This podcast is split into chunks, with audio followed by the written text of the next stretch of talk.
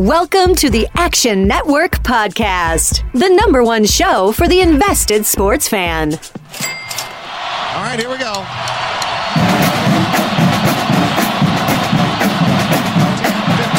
20, 25, 30, 35, 40, 45, 50. And the kick is blocked. The college football world stunned.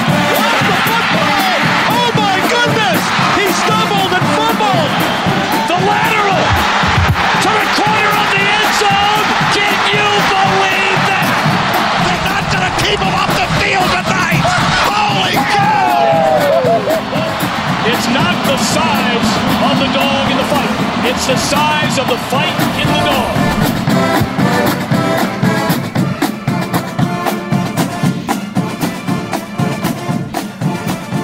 What's up, Degenerate Nation? Welcome to the Action Network podcast, week 14 college football betting preview. I'm Stuckey with me, as always, is Collin Wilson.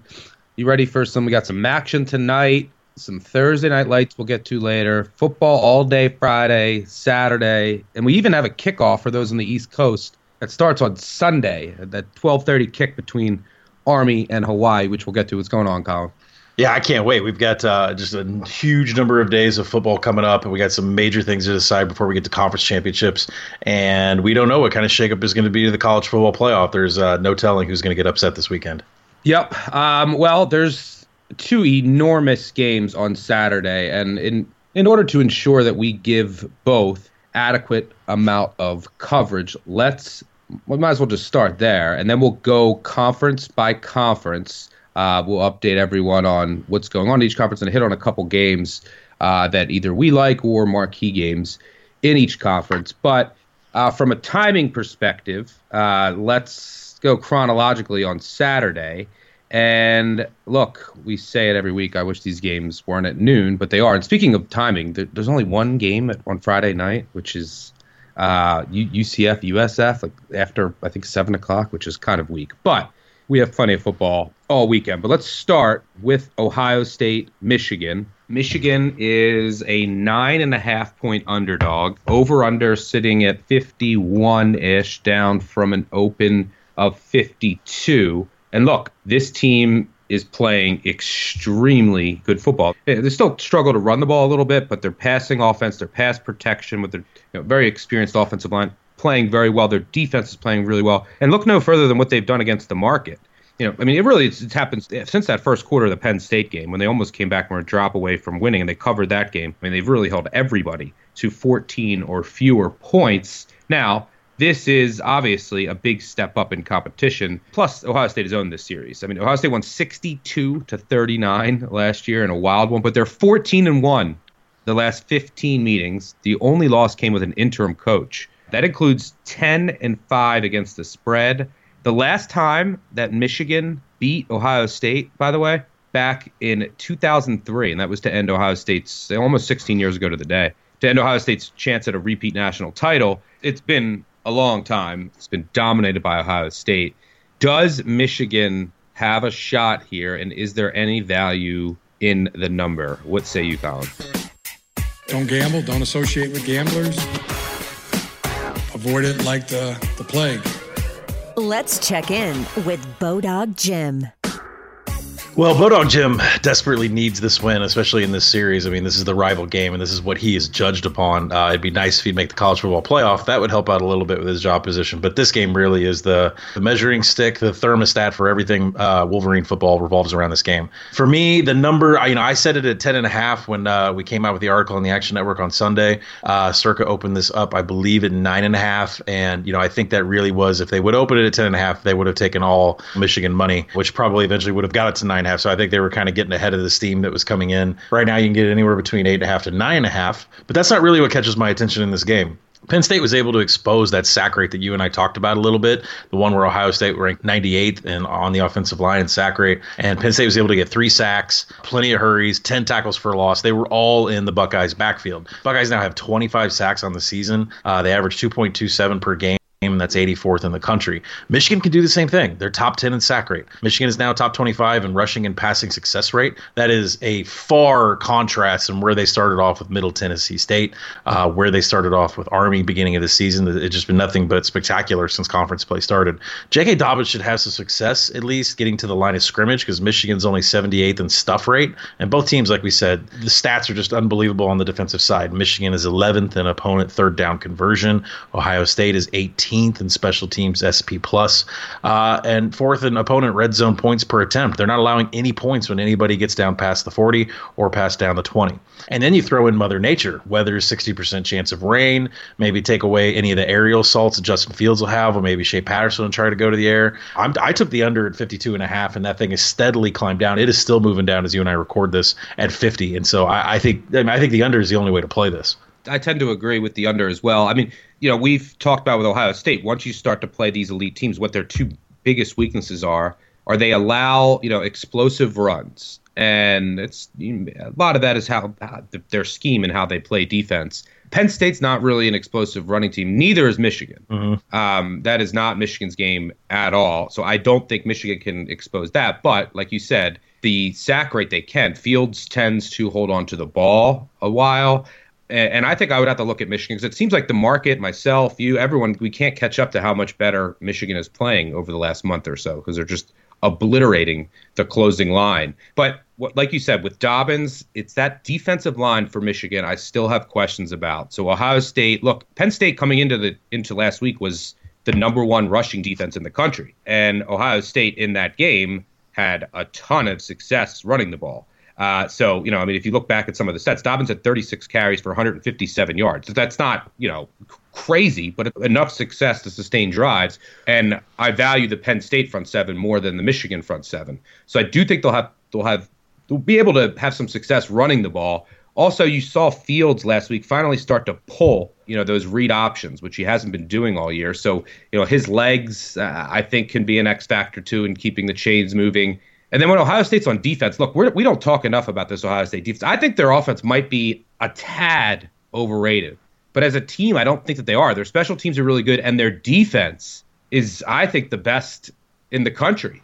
I mean, we always talk, everyone talks about Chase Young, and rightfully so. But without Chase Young, there are still pros all over this defense and at every single level. Now, they haven't had the hardest schedule, but they're allowing 217 yards per game. You know the last time that someone allowed less than 250 yards per game in a season? 2011 Alabama, one of the best defenses ever. They allowed 183, which is ridiculous. Ohio State's also allowing 3.5 yards per play.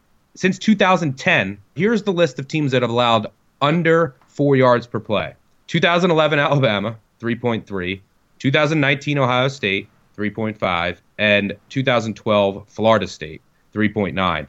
So, I mean, this defense is really good, and I don't think the Michigan run game can give them problems. Uh, I agree. I agree with you. I think it's under or nothing. Um, and with the way Michigan's playing, as long as they don't get down early, they're going to have a shot in this game.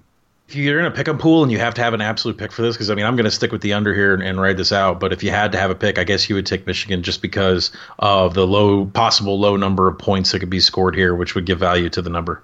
And right, we haven't gauged it properly. We don't know how good this Michigan defense is because we our, our projection just can't catch up with them. And we'll have in-depth preview on this game and so many other games all week on the Action Network app and actionnetwork.com. All right, let's move on to the other big game, uh, and that's at 3:30. The 3:30 CBS game. All eyes will be on Alabama, Auburn, and you know after last week, Alabama's playoff chances definitely got better with what happened to Oregon, who's now out of it, and then Oregon because they're now out of it will make a potential Utah win over them. It'll look a little little worse than it would have had Oregon, you know, won out. So here's their chance, their playoff tryouts. They are three and a half, four point favorites. Uh, this over under is sitting at 50. The last 15 years, Alabama's seven and eight against the spread, so it's been fairly even against the spread. Alabama's won four of the last five, but Auburn's actually won two of the last three at home. Look, the way I look at this game, I told you last week, I make this game close to a pick. Now, I rate the difference between Tua and Mac Jones bigger than almost everyone that I've seen. Mac Jones, I'm tired of people talking about Mac Jones's numbers. and first of all, he has the best receiving corps in the country, so that helps. And you know, you or I could go out there and put up some numbers, but he played against Western Carolina, which is outside the top 100 in passing efficiency defense in FCS, and then his other game was against Arkansas. This is a guy who's a redshirt sophomore. He's obviously talented. He was going to go to Kentucky. He changed and went to Alabama. But I mean, he what was he, the 17th, 18th rated pro style quarterback in 2017. This isn't a generational quarterback like we have with Tua. But let's let's cool our jets on Mac Jones. What I'm not ready to cool my jets on is the Auburn defense. I mean, this Auburn defense, and by the way, they've played top 50 offenses this year, and they've held them to 19 points per game on average. Played Georgia, held them to 21 points, 3.9 yards per play. LSU to 23 points, 5.8 yards per play. You know, Ole Miss 14 points, 3.9 yards per play. Florida 24 points. Oregon 21 points. A&M 20 points. Tulane, that, yeah, that's a top 40 offense, six points. And you look at the comparison with the Alabama defense has done, which is also really good, but it's not as dominant as it has been in years past. But look at what Alabama did against LSU. They got absolutely demolished against Ole Miss. Ole Miss put up 31 against them, and they've had a significantly easier schedule. We've talked about this all year. There are some soft spots in that front seven of Alabama. Look, this Auburn team, I think, is just continues to be severely underrated because of their record, because of Bo Nix. Although I think you're seeing some improvement every week, as you would expect to with a freshman, uh, but because of their schedule. I mean, their schedule has been as hard as it gets in the country. I think they're being disrespected here, catching four points. I think this is basically a coin flip. Give me the Tigers. What do you think here? Let me start off with saying that from everything I see from the statistics and who's played who and resumes and everything else, absolutely, I think Auburn should be favored. But let, let me start off by saying that Nick Saban came out and he said this is the best team we've faced all season. And wow. the media, the media just got in an uproar all about LSU. And I know LSU fans don't want to hear this. I know you guys have been waiting for me to turn on you. And I'm not turning on you, LSU fans. I'm just saying Saban is right when you look at it from a defensive standpoint. Auburn's defense is 71st against pass explosiveness. That's not great, but LSU's 127th. Auburn's defense is 11th in finishing drives. LSU's 35th. So Auburn's got him there. Auburn's top 10 in defensive rush and passing success rate. LSU is 34th in defensive passing success rate. This defense is far beyond better than LSU's defense. It's not even close. And the biggest difference in the stat sheet is that Auburn is 10th in stuff rate on offense, and Bama's 111th on defense. That defensive front is soft. Alabama is going to be able to take it. They're going to get taken advantage of by Auburn. They're going to get all the short runs in this game, no problem. Now, Mac Jones, quick outs to the flats to Devonta Smith, quick outs to the flats to Waddle. Try to let them make something happen. But how often can you do that against this Auburn secondary that's going to be able to limit those plays? And they don't fear the deep ball at all. It's not like they're going to sit back uh, with two safeties back there waiting for something big to happen for Mac Jones' arm. It's not going to happen. Now, Henry Ruggs did practice today. He was listed as questionable. I'll just keep going on the Alabama train where I, I don't believe in them. Their strength of schedule this year is 84th. Auburn's is 13th. Auburn's special teams is 30th in S&P Plus. Bama's is 74th. Everything tells me to take them with the points. Everything tells me to take them on the money line. Uh, I don't think we need to discuss any more about Alabama hopping anybody into the college football playoff. Uh, and, you know, we'll get to Utah later, but I, I hope this I hope this Iron Bowl puts an end to this Crimson Tide stuff it certainly would do that. And look, the one thing, you know, I have to mention this at least once per podcast. I'll mention it a few more times, but the special teams advantage also for Auburn. Mm-hmm. Alabama, besides their, you know, their punt return game, their special teams are very shaky, and uh, Auburn has solid special teams across the board. So yeah, I agree with you. Grab that four. I think it's extremely, extremely generous. And uh, yeah, I wouldn't shock me in the least if Auburn pulls off this upset at home here. Bo Nix now even more seasoned. It's I think Bama is ripe for the picking. Bo Nix season in full effect. Okay, let's just go through each conference alphabetically. Uh, we'll start with the AAC. We'll talk about the Egg Bowl Thursday night, the only game on Thursday. We'll talk about that later in the podcast when we go three and out. Uh, but let's start in the AAC. Uh, on Friday at 3:30, we have Cincinnati at Memphis. Memphis is an 11 point favorite over under 57. Now, this is a, a fascinating game theory game because Cincinnati has already clinched. They're going to the AAC championship. So, you know, if they lose this game, they're going to play Mem- Memphis again, and they'll play Memphis at Memphis in the same stadium next week. Now, if they win this game and then Navy beats Houston, which we'll touch on in a second, Then Memphis does not, even though they went undefeated in their division, they do not go to the conference championship. It would be Navy versus Cincy, and that game, I believe, would be in Cincy. So it comes down to just Cincy, how much does Cincy want to try and throw to throw another wrench in that? Their quarterback, Desmond Ridder, is banged up. So he might not go, and you know, Fickell might just say, "Look, I'm going to rest more guys than usual," which makes this tougher to cap. Makes me want to potentially look at an under here. But what do you see here in Memphis, Cincy, uh, two top 20 matchup on Friday afternoon? Yeah, that's actually the under is what I played so far at uh, at the key number of uh, 57 there. So I, I, think it may actually dip a little bit farther before as we get closer to kick. But no, you're right. With, with Ridder possibly sitting out, Fickell may make the decision not to expose anything if this could be a rematch the following week. I mean, Cincinnati's path is safe. At least they're going to be in the AAC championship game, and, and you know they there's clear advantages for the Memphis offense in this game, especially say in passing success rate. You know they're 16th against Cincinnati. Uh, Cincinnati's rank of 48th, but you know Cincinnati's been really good at limiting explosiveness. Uh, they're 15th against pass explosiveness, and they're ninth in finishing drives, which is the measurement of how many points you get past the your opponent's 40 yard line. And Cincy's defense has been really good. They've tightened up once uh, opponents have gotten past the 40 yard line. So, for purposes of Cincinnati's defense, in terms of finishing drives, in terms of havoc, in terms of limiting explosiveness, I like the under from that perspective. If Ridder doesn't play, I like the under from that perspective. Point spread, I think, is too close to call, but I, I think, you know, all those things that I mentioned right there point to this game well going under 57. Yeah, and you also have the fact that Cincinnati's, they have a great punter, which always helps with an under as well. Uh, two solid special team units here. Um, but yeah, with Cincinnati, it's there, there's so many different factors in here when I talk about this game from a game theory perspective. Because then you could also argue, well, maybe Cincinnati has a shot at a New Year's Six bowl if they win out, right? So maybe they want to try from that perspective. But yeah, I mean, chances are, you know, just going based on win probability and, and this spread, that we're going to see the same exact matchup next week. Um, you know, Cincinnati's defense at times on the road is scared me. This is also the most penalized team in the nation, I believe. You know, especially on offense with that offensive line, it just puts them behind the sticks, and it's not a great offense at all. The Memphis defense at times struggles to contain explosive plays. That is not the Cincinnati offense. So I agree with you there that the look is certainly the under. Um, all right, elsewhere in the AAC, I mean, there's going to be look, there's going to be a lot of games this week that are really meaningful, and there's going to be a lot that don't mean anything you know, you can look at Tulsa at ECU. I mean, oof, there's a three and eight team at a four and seven team. But there are some decent games. I mean, Navy has to win, and then they need. To, the thing is with Navy to keep in mind, I don't usually worry about motivation with the service academy teams, but they play at Saturday night, and Cincy Memphis plays Friday, so Navy will know whether or not that game means something to them or not. Just throwing that out there. They're eight and a half point right. favorites at a four and seven Houston team. We also have SMU, which is three and a half point favorite at home against Tulane. I'll be looking at our our Green Wave boys there. Uh, over under 71. The SMU overstreak stopped finally last week on a drive where they turned it over on downs against Navy in a second half. Where they only scored seven points. Uh, what do you see here in uh, Tulane SMU? Yeah, I mean, I, I wanted to back Tulane in this spot, but there's just a couple things in the stat sheet that just kind of took me by surprise. You know, the major advantage for SMU is that they're 21st in pass explosiveness, and Tulane's 124th in defending pass explosiveness.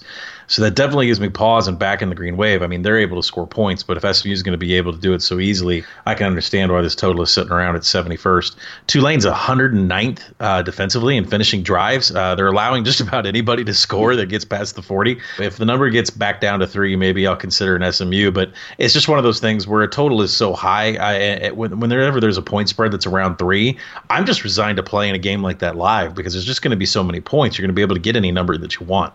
Yeah, yeah, that's what I did last week with Tulane. I may do that again here. Um, all right, so let's move on to the Big 12. And with the Big 12, everything is set in stone because of Baylor's win over Texas last week. Baylor and Oklahoma each have a two game lead over Oklahoma State and Iowa State. Uh, Texas is at four and four, which is pretty crazy, as well as Kansas State. But Oklahoma Baylor will be your Big 12 championship, a rematch of that thrilling Oklahoma comeback. Uh, this week, first, Baylor is a 14 point favorite at Kansas. You know, this game, I guess you can say, and I, I think that it's reasonable that Baylor isn't out of it yet. They'd have to have chaos happen. They'd obviously have to win out. Um, but I, so I wouldn't necessarily say this game is meaningless, and because you could argue going to Lawrence, it might still be semi-trappish after that big win over Texas. You know, Big 12 championship rematch against Oklahoma on deck. Kansas has been an odd team to figure out, but their offense looked great again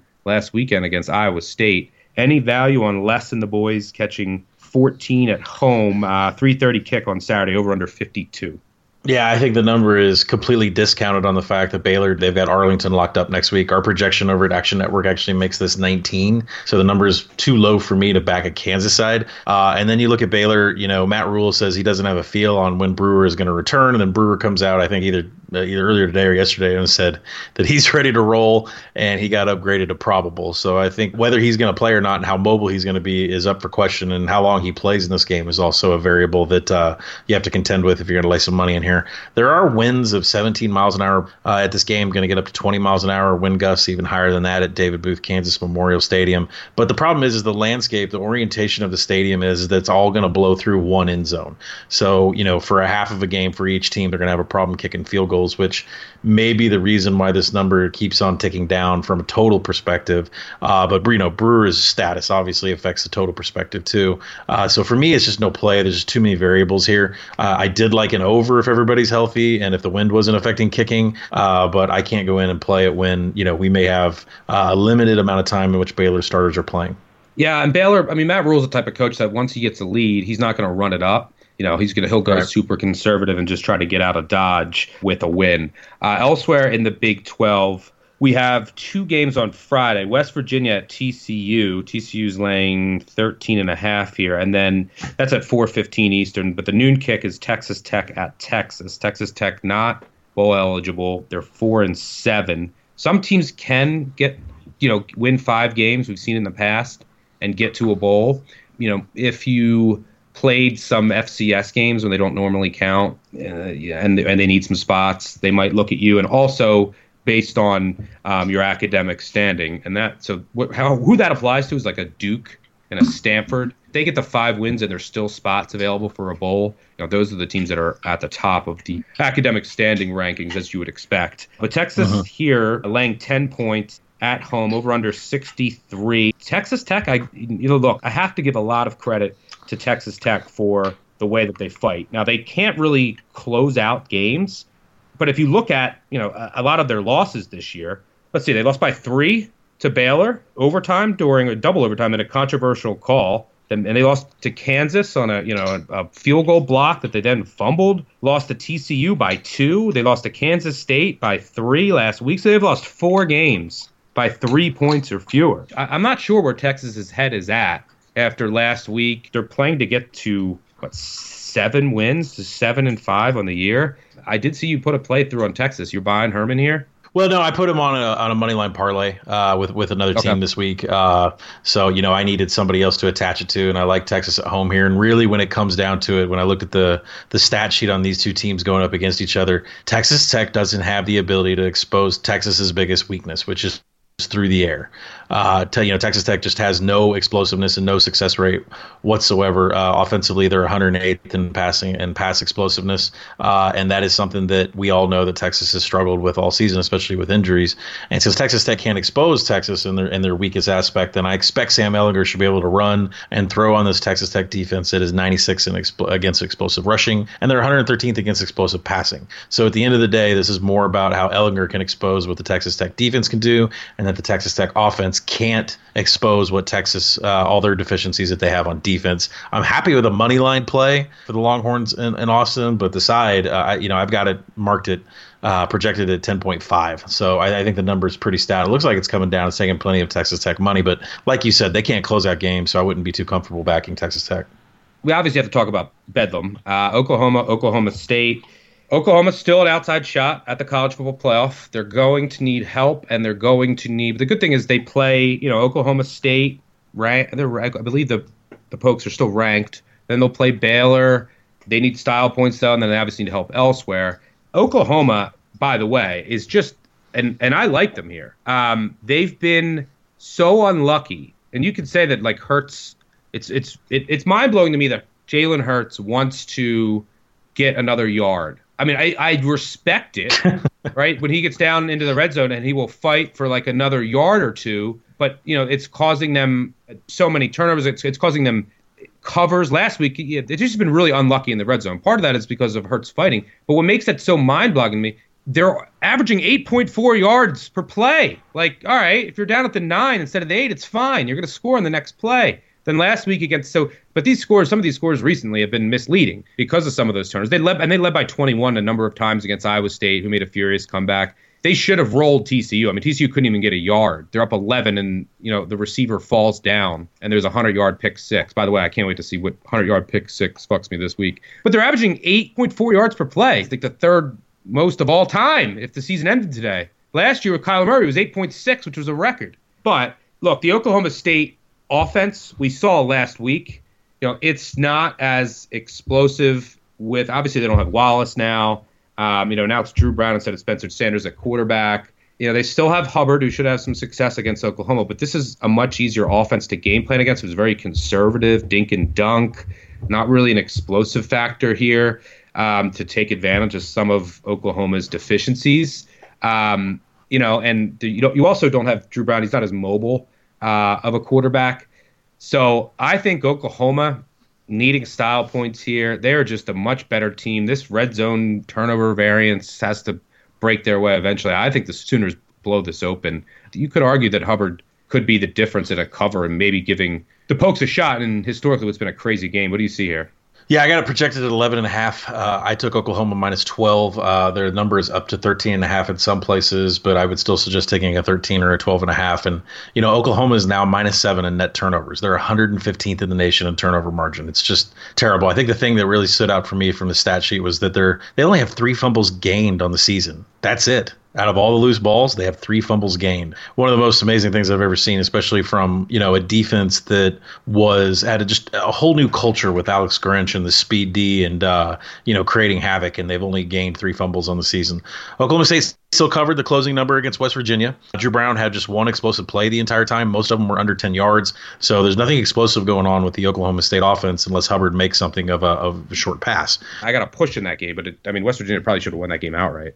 Yeah, yeah, and you know the thing is, is Hubbard was the leading targets too. So yeah, I think he had six receptions on the day, and, and you're just not going to be able to do that over and over and over against Oklahoma. They're gonna they're gonna be ready for that and ready to blow it up. And so the the Sooners lead this series 88 to 18 with seven ties. It's one of the more amazing rivalry uh, statistics records I've ever seen. But the Cowboys have four victories uh, so far this century. They've upset some really good Oklahoma teams in the past, but I'm, I think it's going to be a little bit tougher to do it here, especially with a backup quarterback. Oklahoma is 74th against the explosive passing, uh, but hitting Hubbard out of the backfield, that's not the formula to expose OU's defense in explosive passing. There's a very large discrepancy in finishing drives here. Oklahoma's 15th in finishing drives. Oklahoma State is 96th in opponent red zone scoring percentage. So if anybody gets within the 40, hey, it's it's the Cowboys are going to let you score. Uh, Oklahoma, you know, I think that they're feeling the gap between their current rank and, and, and the college football playoff, uh, getting to the fourth spot. Uh, so not only do I think there's plenty of statistical advantages, and Oklahoma State offensively is going to be limited that OU is going to be able to sniff out. But I think overall the Sooners here just know where the, their place is in the rankings, and they're going to try to improve it. Yeah, and but this Oklahoma State team, by the way, just they're not very good. I mean, if you look at their offensive line, now, they're nine and two against the spread. Now hold on, they've they've do, done some work this year. They also when they get into passing situations. They don't have a great pass blocking offensive line, and this is a very aggressive blitzing Oklahoma defense. It's top 20 in sack rate. So I think that they're going to be able to get to Brown. And look, all Oklahoma needs, and it's amazing that Oklahoma's 15th in finishing drives with all these random turnovers in the red zone. So, yep. I, and Oklahoma State has all kinds of problems in the red zone with their offense. So, yeah, I think finishing drives, a couple forced punts on sacks will be the difference for Oklahoma. I like the Sooners. I, I'm going to split them between first half and game. Um, all right, so let's move on here to the Big Ten. We have another one which will decide the division and who gets to go on to play Ohio State. Wisconsin two point favorite here, over under 47 and a half. You know, this Minnesota defense, it's still vulnerable up the middle and you can run on them. And, you know, who better to do that than Jonathan Taylor? There's going to be some rain and wind here, which you would think would favor Wisconsin. Um, you know, Wisconsin's pass defense numbers are really good, But a lot of that is inflated from horrible offenses that they played early in the year. Minnesota has two of the best receivers in college football in Johnson and Bateman. So, you know, Morgan's obviously playing so well at quarterback. Minnesota, short home dog here. Any value there? Uh, the number is right, but I'm not hedging any of my Wisconsin futures whatsoever. I'll save that for the Big Ten championship game. So I do make this game three, uh, but it's just things with Minnesota. I just I don't I still don't believe in you. I don't care that you beat Penn State. It was at home. Uh, you know they have a, a, big gap in their secondary, and, and and Tanner Morgan was able to expose that. Wisconsin's strength of schedule is 12th. Minnesota's is 77. So there's just a huge discrepancy here in the quality of teams that both of these uh, two have faced. Uh, Jonathan Taylor should have a huge day. They have a rushing success rank of ninth. Uh, uh, that's going to take advantage of Minnesota right there. Uh, they have a power success and stuff rate that's in the top 11 against a Minnesota defense that is 123rd and 103rd, respectively, in those categories. What does that mean? Wisconsin is going to tear Minnesota apart on the short yardage runs, uh, anything at the line of scrimmage. Minnesota is never going to get into the backfield. It should be a really good day for Jonathan Taylor. Minnesota exposed Penn State on the deep ball, like I said. The Badgers have a way better secondary. Wisconsin's ranked 15th in defensive pass, passing success rate. They're second in sack rate. They're second in defensive havoc. I know that Penn State's defense is considered one of the best in the nation, and they are, especially on the front seven. But when you throw in their secondary, Wisconsin kind of has a claim that maybe they're overall one of the best defenses in the nation, especially from a havoc and a sack rate and a passing success rate perspective. You mentioned weather. That's actually something people should pay a lot of attention to. Minneapolis right now uh, is currently in a winter storm warning, so safe travels for everybody on Thanksgiving. Uh, there's some pretty bad weather up there. Uh, uh, so there is a snow and a rain chance, and there's 15 mile wind gusts uh, uh, projected. So it just screams ground game to me. So if Minnesota's bread and butter and putting points up on the board is Tanner Morgan going deep, and they can't do that against the Wisconsin secondary, and Wisconsin's bread and butter is running it with Jonathan Taylor in the trenches, then I'm taking Wisconsin all day in this game. All right, and then let's just go rapid fire to close out the Big Ten. Iowa is a Friday afternoon game at two thirty. Five and a half point favorites at Nebraska. Any love for the Corn playing to get the six wins in bowl eligibility? I'm on Nebraska plus six. Defense is healthy, and uh, they're finally having clean box scores as far as turnovers go. Oh, and they're place kicking. They're actually making field goals. Indiana under a touchdown now against Purdue. Any interest there? Nothing there for me from a numbers perspective, people are going to hate it, and I hate it. Northwestern's probably one of the best bets on the board. I mean, Illinois, my nine point favorite here. Uh, I know Northwestern's on their 19th quarterback and 15th running back and 17th wide receiver. Not like it matters with that offense, but this Illinois team, which has been the luckiest team in the country by far uh-huh. when it uh-huh. comes to turnovers. Teams just miss field goals against them. They just throw them the ball. I mean, they caught a, a sleepy Wisconsin team and they won that game. And I think they're just overvalued because that. They beat Connecticut by eight. Great. They beat Akron to start the year. Great. They lost at home to Eastern Michigan. They lost at home to Nebraska. They got trucked by Minnesota, trucked by Michigan. They blew out Purdue. Congrats. Uh, and then they blew out Rutgers. And then Michigan State was up by 50 and, and somehow blew that lead. And then they were severely outplayed against Iowa last week. So, I mean, this Illinois team stinks. Nine is cra- anything over a touchdown is crazy in this game. No, am I wrong?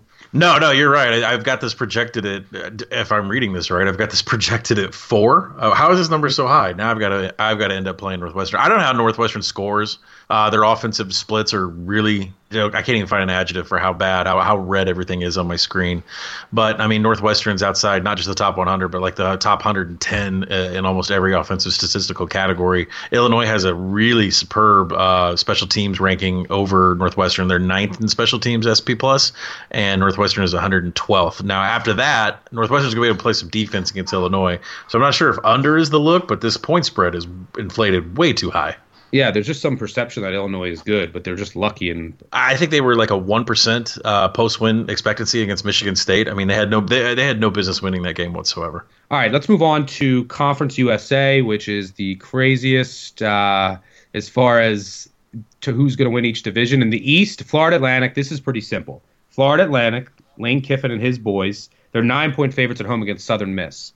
Southern Miss can actually still win the West uh, they're in a three-way tie with La Tech and UAB. And as of right now, they're all one and one against each other. Would come down to division tiebreakers if they all win or they all lose. We're getting crazy, but let's just focus on Conference USA East. And also, Southern Miss, their quarterback Abraham is questionable. They don't know if he's going to play yet. But FAU is a nine-point favorite here. And then in regards to the West, yeah, I mean Marshall uh, could win it too if Marshall wins and Florida Atlantic loses. They could win the East. But in the West, you have UAB, La Tech, and Southern Miss are all tied at five and two. If we assume Southern Miss loses at FAU, you know, UAB is a three point favorite at North Texas. It's pretty funny to see that line open at one. You have an eight and three team that needs to win Uh-huh. at a four and seven North Texas. And I'll let you get to your UAB boys in a second. And then you also have La Tech, who's a 20 point favorite at home against UTSA. They will get their star quarterback, J'Mar Smith, back. They'll get Adrian Hardy back at receiver as well. So, really, what the, the, most of this division will come down to is whether or not UAB can beat North Texas. If UAB does indeed beat North Texas, then UAB, and we assume Southern Miss loses to Florida Atlantic, UAB already beat La Tech. So UAB would then win the division, and it would be UAB versus FAU in the Conference USA championship. Got all that? Probably not, but thought I'd throw it out there for any Conference USA diehards. Any games that you want to touch on specifically in Conference Let- USA? Let me talk to the Conference USA diehards here real quick. So Marshall FIU is the first game of the day. That game directly impacts Florida Atlantic and Southern Miss. Why? Because if Florida Atlantic loses their game, Marshall has the tiebreaker. So Florida Atlantic really needs Marshall to lose, and then Florida Atlantic can not necessarily have to beat Southern Miss to be in the championship game. Now, so Marshall FIU affects FAU Southern Miss that way. Jack Abraham, questionable, like you said. Uh, there's one report out there that says he's completely fine. There's another report out there that said, well, he had an ice pack on his knee during the middle of the game. He's he's at least questionable, probably doubtful. So I'm getting two different beat reporters with two different stories on the quarterback. So it's really a no play in the Southern Miss game for me and FAU. Plus, they're going to be scoreboard watching with Marshall. And if that wasn't enough, UAB is going to be kicking off 30 minutes after the Southern Miss FAU game, scoreboard watching that game because UAB has to have Southern Miss lose this game for UAB to have a shot. So UAB, 30 minutes kickoff later against North Texas, will be scoreboard watching a game that's already in progress. And if Florida Atlantic has like a 30 point lead on Southern Miss, UAB has a real shot to go to the Conference USA Championship. And so that's why this number is like, it's really hard to balance all these variables. As far as UAB goes, the number's steaming too high. I've got it listed as one. UAB minus three is too much. Look at what happened last week. I mean, UAB opened at minus one. They steamed all the way out to six and a half. They only beat La Tech by six, even though La Tech was missing all their players, which, by the way, La Tech gets J'Mar Smith and Adrian Hardy back for senior day uh, against UTSA. But as far as UAB goes, I mean, North Texas can take advantage of a UAB uh, defense that is, uh, you know, pretty low rankings against explosive rush, against explosive pass. Uh, you know, Southern Miss FAU game just having a whole ton of influence on how the Blazers play this game. Uh, I think it's a second half play. If FAU is up big, it's an, a second half play for me to come in and play UAB because of the motivation to win their division. And so that's how I'm playing it this weekend. It's crazy. All these games intersect with each other, and the only thing that matters is, is if FAU is winning big over Southern Miss, UAB is going to have a very fired up second half. Yeah, UTSA also they might play their backup quarterback. Some of these teams that are way out of it might do that, so that's something to keep an eye on.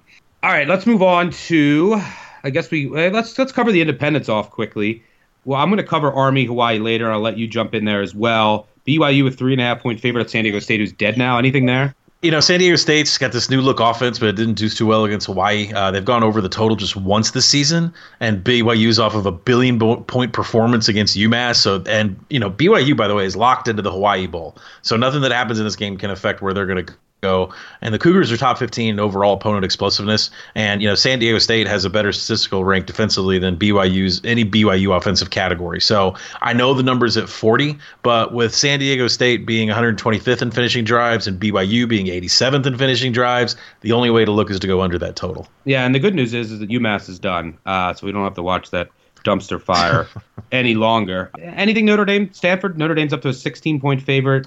Yeah, I want to back Notre Dame, but the number just got a little bit too high for me. Uh, you know, I think I had this power rated around 13 and a half, 14. It opened up 14 and a half, and I wanted to just kind of roll the dice and see if it'd get down to 14. It briefly got to 14, and then before it took off and got up to 16. So I would really like to have this game at 14, but I think I'm in the same boat I am last week with Boston College. There is a way for Notre Dame to get some points up on the board here, especially against the, the secondary of Stanford. So I think the better play is to take Notre Dame on a team total over than it is to actually take them against the spread. And then you know we have to talk about Liberty. Liberty, liberty, liberty. They're playing New Mexico State again for the second time this year. The 14 point favorites. Seems a tad high, but not sure I can stomach uh, New Mexico State here. Anything there? Well, this is probably Hugh Freeze's last attempt to give uh, resume kind of building bullet point experience for anybody that might want to scoop him up and make them their head coach. So it, it- for me, it's Liberty or nothing here. In the fourth time they played New Mexico State in the last 14 months. Unbelievable. Um, all right, let's move on to some action. Miami of Ohio has already clinched the division. They play Ball State. Ball State's three and a half point favorite. They're at four wins, not bowl eligible. But I'm, I threw Ball State in a money line parlay. I'm glad to fade Miami of Ohio here. But Central Michigan can win the division with a win at home over Toledo on Friday. You also have uh-huh. Kent State, who's just seems like they're made of magic uh, with their last two wins, a miracle win and then a you know a crazy win last week. They're five and six, one win away from six wins in bowl eligibility, catching five at Eastern Michigan. I'm so close to pulling that trigger there. Tell me, convince me not to. And uh, do you see anything else in the MAC? Toledo has yet to cover a game on the road this season, so Central Michigan's top 30 in passing success rate, and there's plenty of holes in the Toledo pass defense. Uh, so, I mean, that one should be a pretty easy one that I'll, I'll, probably have to get involved in, at least with a money line. It is a lot of points, but at the same time, I'm not sure what. I mean, Toledo's head is just spinning right now for uh, what they've gone through and the, and the losses that they have on the team.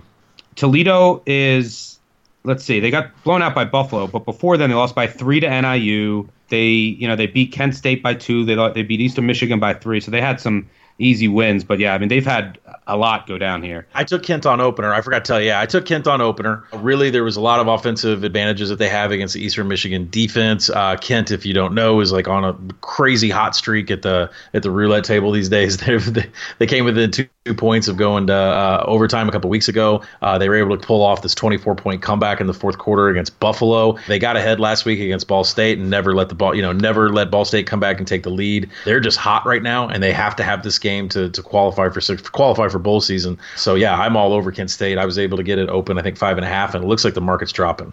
Yeah, and look, Ball State, the last three games, they've lost by a total of eight points. So they've been right mm-hmm. there. They're still fighting. Miami of Ohio is one of the worst division champs you'll ever see. All right, let's move on to the Mountain West, where you know we have Boise State. You, you know, you want to talk about we talk about teams we don't know where their heads are at. Colorado State.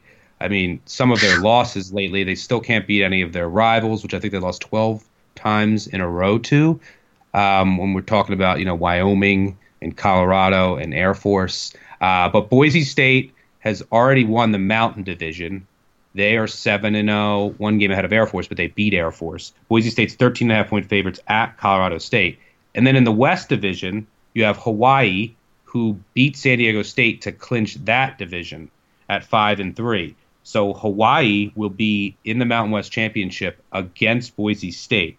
So interesting spots for both of them, knowing where they're going to be. Boise State, I guess you could argue, still has you know bowl aspirations and maybe New Year's Six, so they might be a little more inspired than Hawaii. Which look, Hawaii has come out and said, and it's senior night there, which is important, always important in Hawaii. They said that they're going to play everybody, but they didn't do that early in the year against Central Arkansas. You have to think that there's this is a one of the biggest sandwiches you'll ever see. Beating San Diego State to clinch the division, which is so big for a Hawaii program, with Boise State in the Mountain West Championship on deck against an Army team that has off of a bye playing for bowl eligibility. Because guess what? Army does have one more game left against Navy, but they hand out the bowl bids before that game you want to talk about a motivational mismatch. It's Army at Hawaii here. Army should be able to move the ball at will on the ground, just like Air Force did with their triple option offense early in the year. Although I will say, you know, teams are about 56, 57% against the spread historically when you're seeing a triple option offense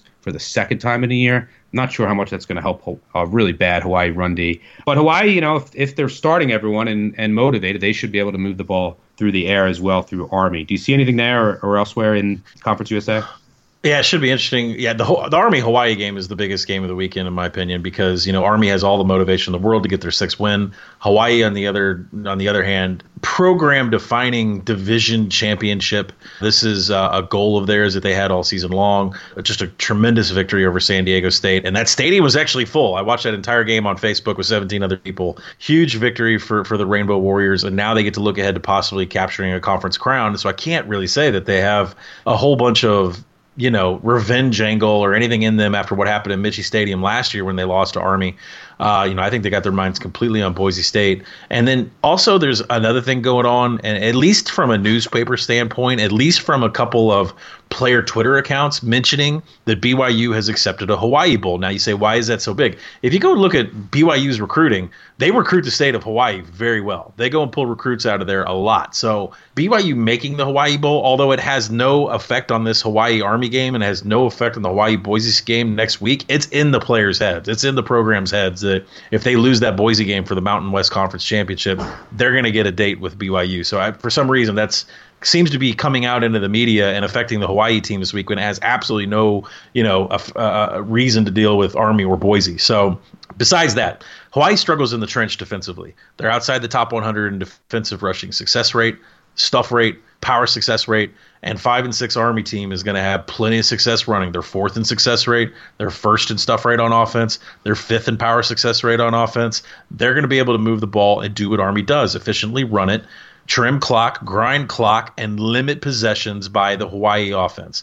Army will trim all those possessions, and they'll expect Cordeiro or Cole McDonald. Cole McDonald's not going to be able to get out there. Sometimes he's hot in some drives, and then he gets cold, and they got to pull him. And Cordeiro will come out there. Uh, you know, Hawaii's just doesn't have any time with the limited number of possessions to have any kind of sloppy play. And Hawaii's 104th in penalty yards, so they're not going to get a whole bunch of offensive drives in this game. So I do like Army here a lot. I think they're going to beat Hawaii again. I think they're going to get their sixth win, and I think Rolovich cares about that conference championship way more than he cares about playing this Army game. Yeah, yeah. I mean, we always say that the triple option triple option service academy teams are model breakers. And when they play a team that's more talented, which Hawaii is on paper, it's the great equalizer. Uh, Army has a dog here. It's not a big dog, but I like them as well. All right, let's move on to the Pac 12. Uh, the Pac 12 is pretty much settled. Oregon, pretty much out of the college football playoff race after that loss last week to Arizona State. They've won the Pac 12 North. The Pac 12 South, and for all of our Pac 12 futures, still has not been decided. All we need, USC is done. All we need is Utah to win at home against Colorado. They're 28 point favorites. So it's pretty much done. You also have, you know, Arizona State is a 13 and a half point favorite against a, a fading Arizona team that's lost, I think, four or five in a row by 14 plus. Uh, they're just getting blown out. Now they've played. They're coming off of games against Utah, Oregon. They played some of the best teams in the Pac-12, um, but they've looked messy. But this is a huge letdown spot for a Herm team that usually is in the game against everyone, regardless of they are a favorite or an underdog. You know, you have two of the rivalry games. Uh, we have the Apple Cup with Washington, Washington State. Washington's seven point favorite. Washington is own Washington State. Their defense is built to shut down that air raid. And then Oregon trying to bounce back uh, after that loss. Uh, they will take on Oregon State in the Civil War. They're 19 point favorites over under 65 and a half. Oregon State's an odd team in that they score 50 points against bad defenses and then don't score any against good defenses. What do you see on uh, anywhere in the Pac-12? Really, I'll let you go where you want here.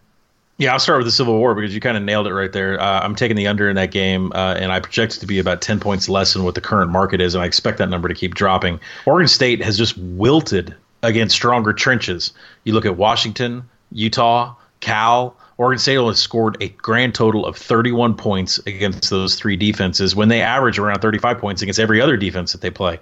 Oregon State's made just 37 trips to the red zone. This is one of the more amazing things about Oregon State this year, in my opinion. Oregon State has made the red zone 37 times this year. 32 times has resulted in a touchdown. They have the highest percentage of touchdown rate per red zone trip. Problem is, is 37 red zone trips at this point in the season isn't a lot, but 32 have turned into a touchdown. Only two have turned into a field goal. I just don't know if they can get to the red zone. Oregon is seventh in finishing drives and second in opponent red zone scoring per attempt. Oregon's defense is stellar. That's been the heartbeat of the team all season, but they're even better once an opponent gets to the 40 yard line. So, you know, if Oregon State's going to score, they've at least got to get down uh, to the 20, which may be a tough thing to do. I think Oregon is going to bounce back here, especially from a defensive perspective, from a havoc perspective. So I think this is an under all the way. Uh, the point spread I actually have listed at 21, projected at 21. So I think there is a little bit of value on the 19, which is probably going to get some steam up here. But no, it's all Oregon and all under in that game for me. As far as Utah goes, I mean, I'm not we're not backing off this overdog thing with these guys uh, for you know until it loses because I think Utah absolutely knows where they are and they're just like OU they're going to try to throw up as many points as possible.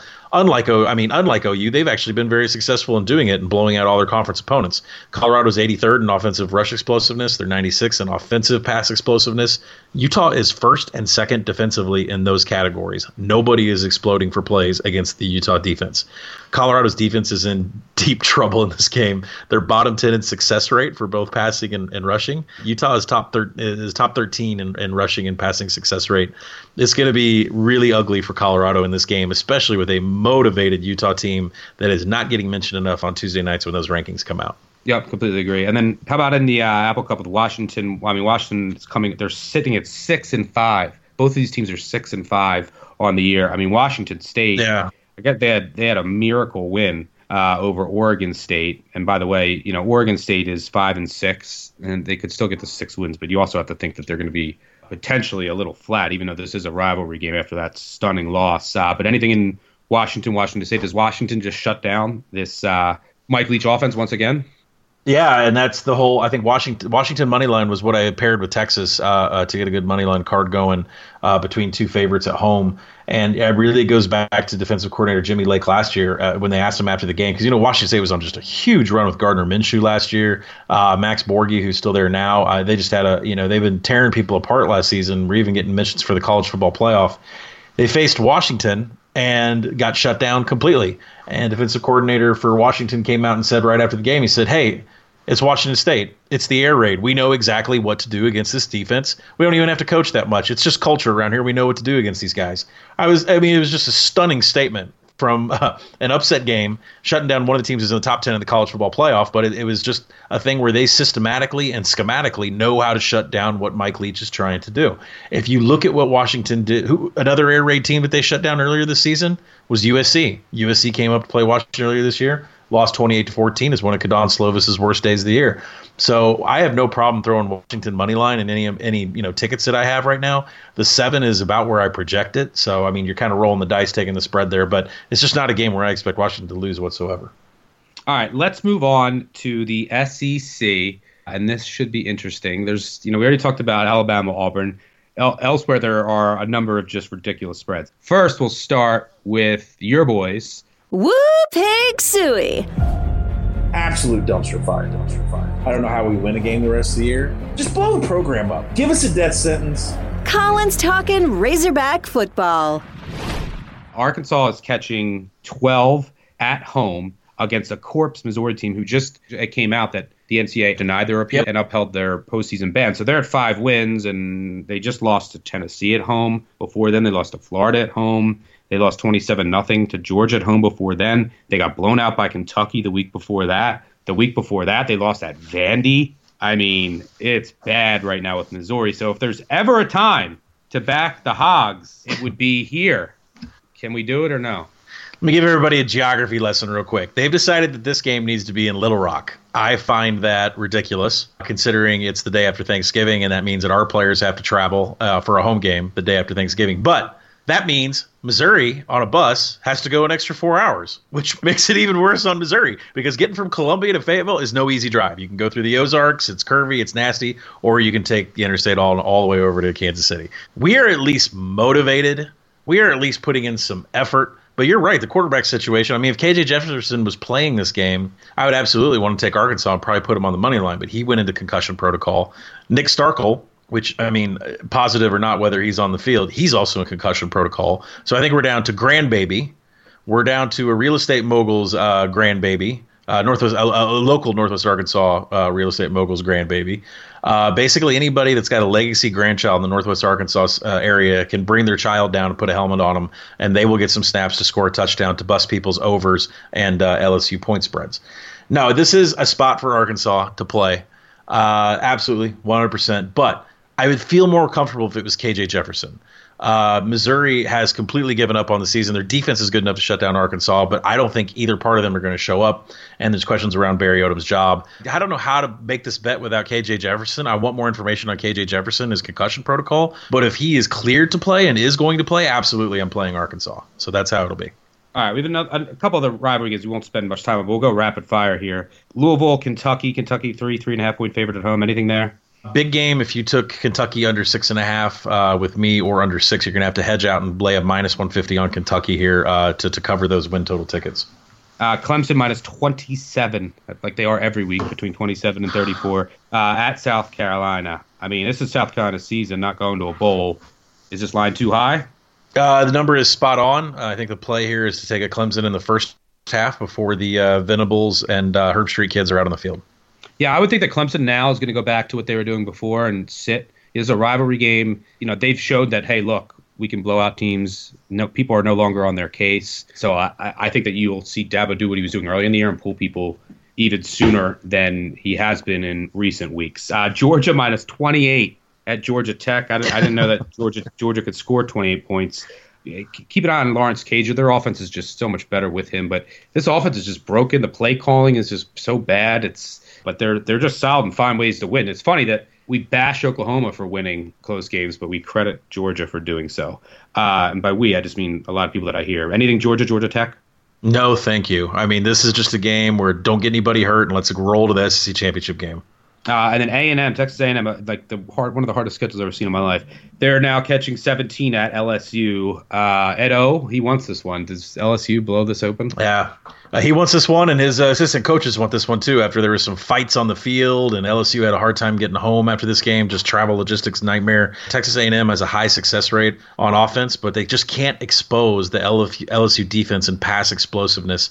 LSU's 127th in the country in defending pass explosiveness, but Kellen Mond in the offense of Texas A&M is only 122nd in throwing the ball deep. Both teams rank high in finishing drives. LSU is fourth in finishing drives. Texas A&M is 12th in finishing drives uh, with defenses that are 24th and 35th in those categories. I expect points in this game. I'm not sure who's going to cover, but I'm very close to taking it over. And then one of the most meaningless Florida Florida State games I've ever seen. Florida's an 18 point favorite at home against Florida State. Any interest in the Noles as a dog? I do trust the Florida defense here, uh, and this is a game that they kind of have to have if they want to make a New Year's Six. So uh, it's for me, it's Florida or nothing. All right, and then before we go three and out here, uh, let's talk about this Fun Belt don't let the ladies come between you and the belt.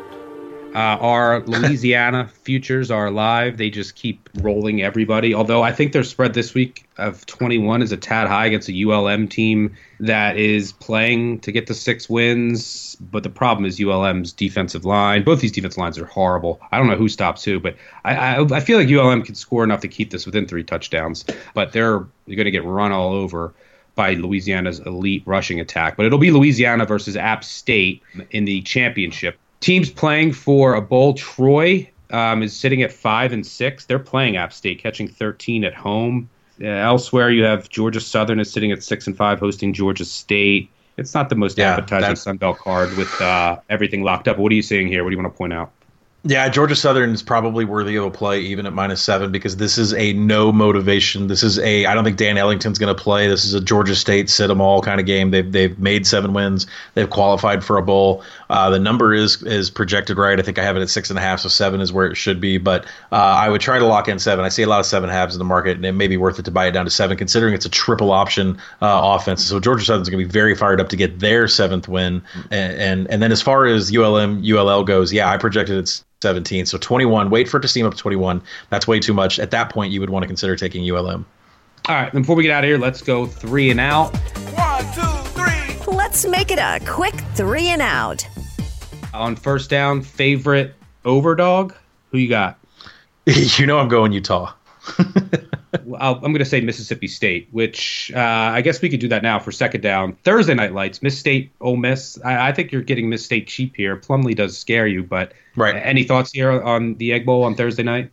Yeah, I completely agree. You're getting Mississippi State extremely cheap here. Uh, you know, I mean, although it was earlier in the season, Mississippi State has been able to contain dual threat quarterbacks, ones that like to use their legs. Lynn Bowden Jr. only had 37 yards on three rushing attempts. He was really a non-factor. Kellen Mond was good running the ball, but scrambling, uh, you know, he, he took off more times than he should, and he didn't have. I think his average was like seven yards per carry. You would expect more explosive plays for somebody that takes off. And Mississippi State is 27th in the in, in time of possession compared to the Rebels at 102nd. So I think they're going to be able to control the clock. Uh, they're going to be able to take advantage of a really bad Ole Miss uh, defense, and they're going to be able to limit what Plumlee does with his legs. All right, and then before we get out of here, third down, time for our money line underdog parlay turning good weekends into great weekends. It's time for the Moneyline Parlay. Uh, your Moneyline underdog, who you rolling with? I hope I didn't take yours. I took Auburn.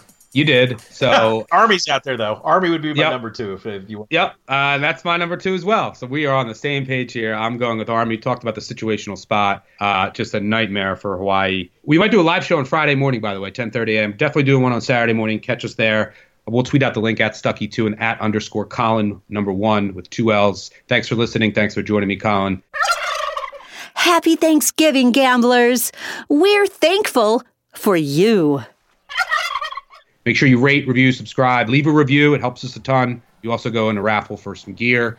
Don't forget about the voicemails all week. Enjoy the football. Enjoy your holidays. I hope that you enjoyed us getting this out to you soon so you could listen on Wednesday. Cheers. Peace out.